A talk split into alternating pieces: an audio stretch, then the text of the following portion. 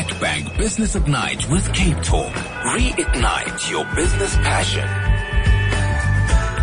With Nedbank Business Ignite on Cape Talk, entrepreneurs get a platform to share their stories as well as a chance to win an incubation and media package to the value of 300,000 Rand. We've been asking you to enter your business if you want to be one of the finalists we'll be chatting to all week. Tshepo Phakathi of Kaelo Business Hub is on standby to chat to one of our finalists about their business challenges.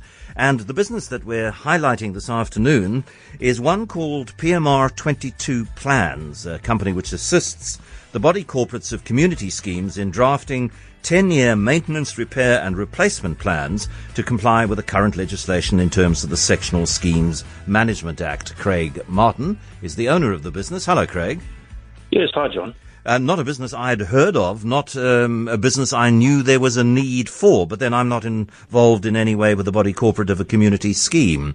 Uh, are there a lot of these around? Well, the need actually came out of legislative changes. In the past, as I'm sure if you've ever invested in a community scheme, there was such a thing as special levies which needed to be raised before redecorating. And um, this is something that uh, wasn't really liked. And so legislation was looked at. It took quite a few years from about 2011, but it was finally promulgated on the uh, 7th of October 2016. And basically, you can't just raise special levies for anything. The, the uh, managing agents, will they'll inform their trustees and the body corporate that they need to prepare a 10 year maintenance plan and uh, provide for these levies before the uh, decorating or whatever maintenance needs to take place. And and so I guess need, huh? yeah, and I guess most body corporates don't have the kind of expertise on hand to draw up that maintenance plan for themselves. So it's it's either going out and getting um, a series of separate professionals, or coming to a company like yours, a one-stop shop. Absolutely. So the trustees are ultimately responsible, but you need to be a generalist. So, you know, uh, if they've got um, quantity surveyors and general, you know, uh, people that are in the building trade that may may help, but uh, you need to be a generalist because there's so much involved. It includes lift inspection, electrical inspection, plumbing, inspecting the foundations, the waterproofing. You know, so um, ultimately, um, most trustees have come to the conclusion this sort of needs to be outsourced because they are responsible, but they don't know where to start. I, very interesting to hear about that. And listening was Tshepo Phakathi from Kaelo Business Hub.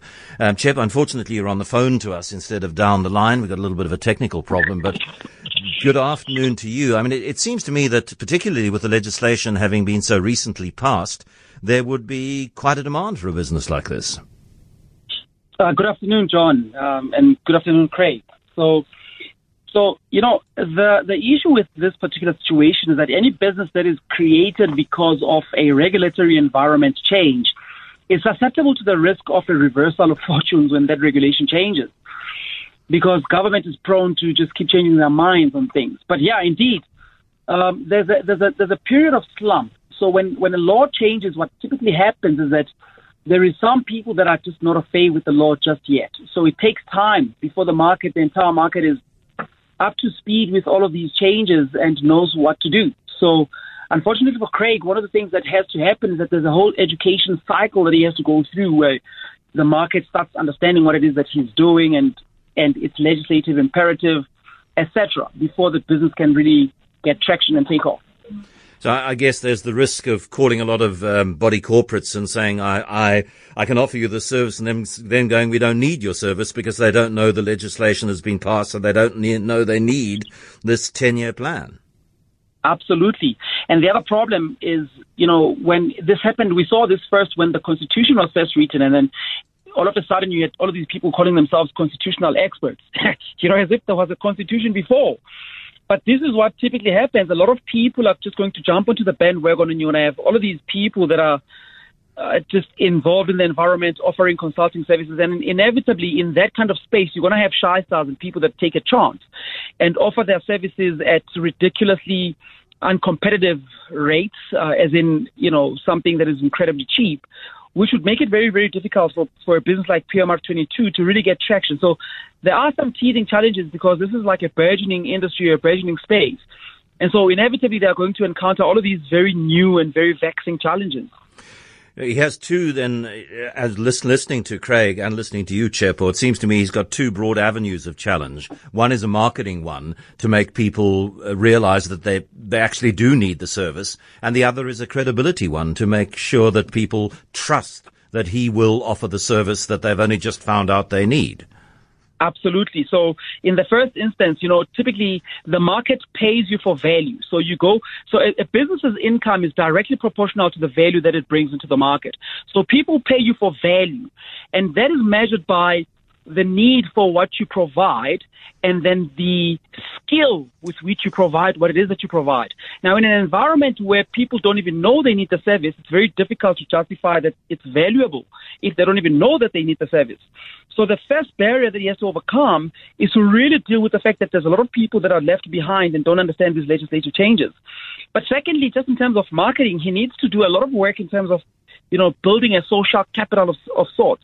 And you'll hear this recurring theme throughout the week as we profile these businesses that one of the key things they need to work on is their social capital. So in the case, in, in Craig's case, to, to try and overcome the challenges, he needs to partner with people that are already working with those body corporates, but people that are not necessarily doing what he does. So I'll give an example. Body corporates typically work with attorneys to collect fees from members of that body corporate who don't pay fees. And those attorneys have got credibility, at least with the body corporate. So in partnering with people like that, who are not necessarily his competitors, but who have a relationship and a trust relationship with those body corporates, Craig will be able to leapfrog a lot of the problems that he's going to encounter in the in the short term. So that's one of the things that he needs to do. Um, he needs to be able to at least offer some webinars or seminars, something that you can put on a, on a compressed file and spread through WhatsApp so that people can be of fay and can be educated in a fairly easy, risk-free way at the comfort of their own spaces without having to go anywhere to a conference or something like that.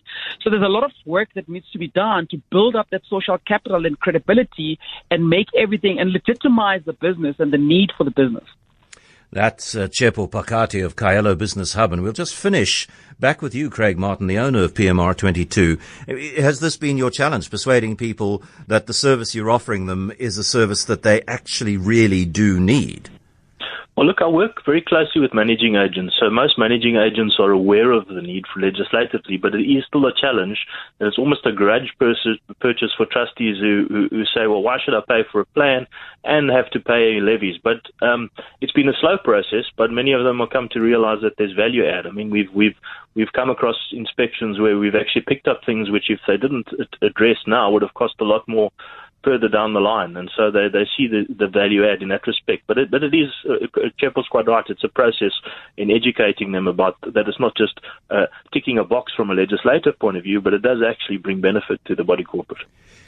Thank you to Craig Martin, owner of PMR 22 Plans. And uh, listen out when we showcase the next business owner on Kieno's program tomorrow morning. Nedbank Business Ignite with Cape Talk.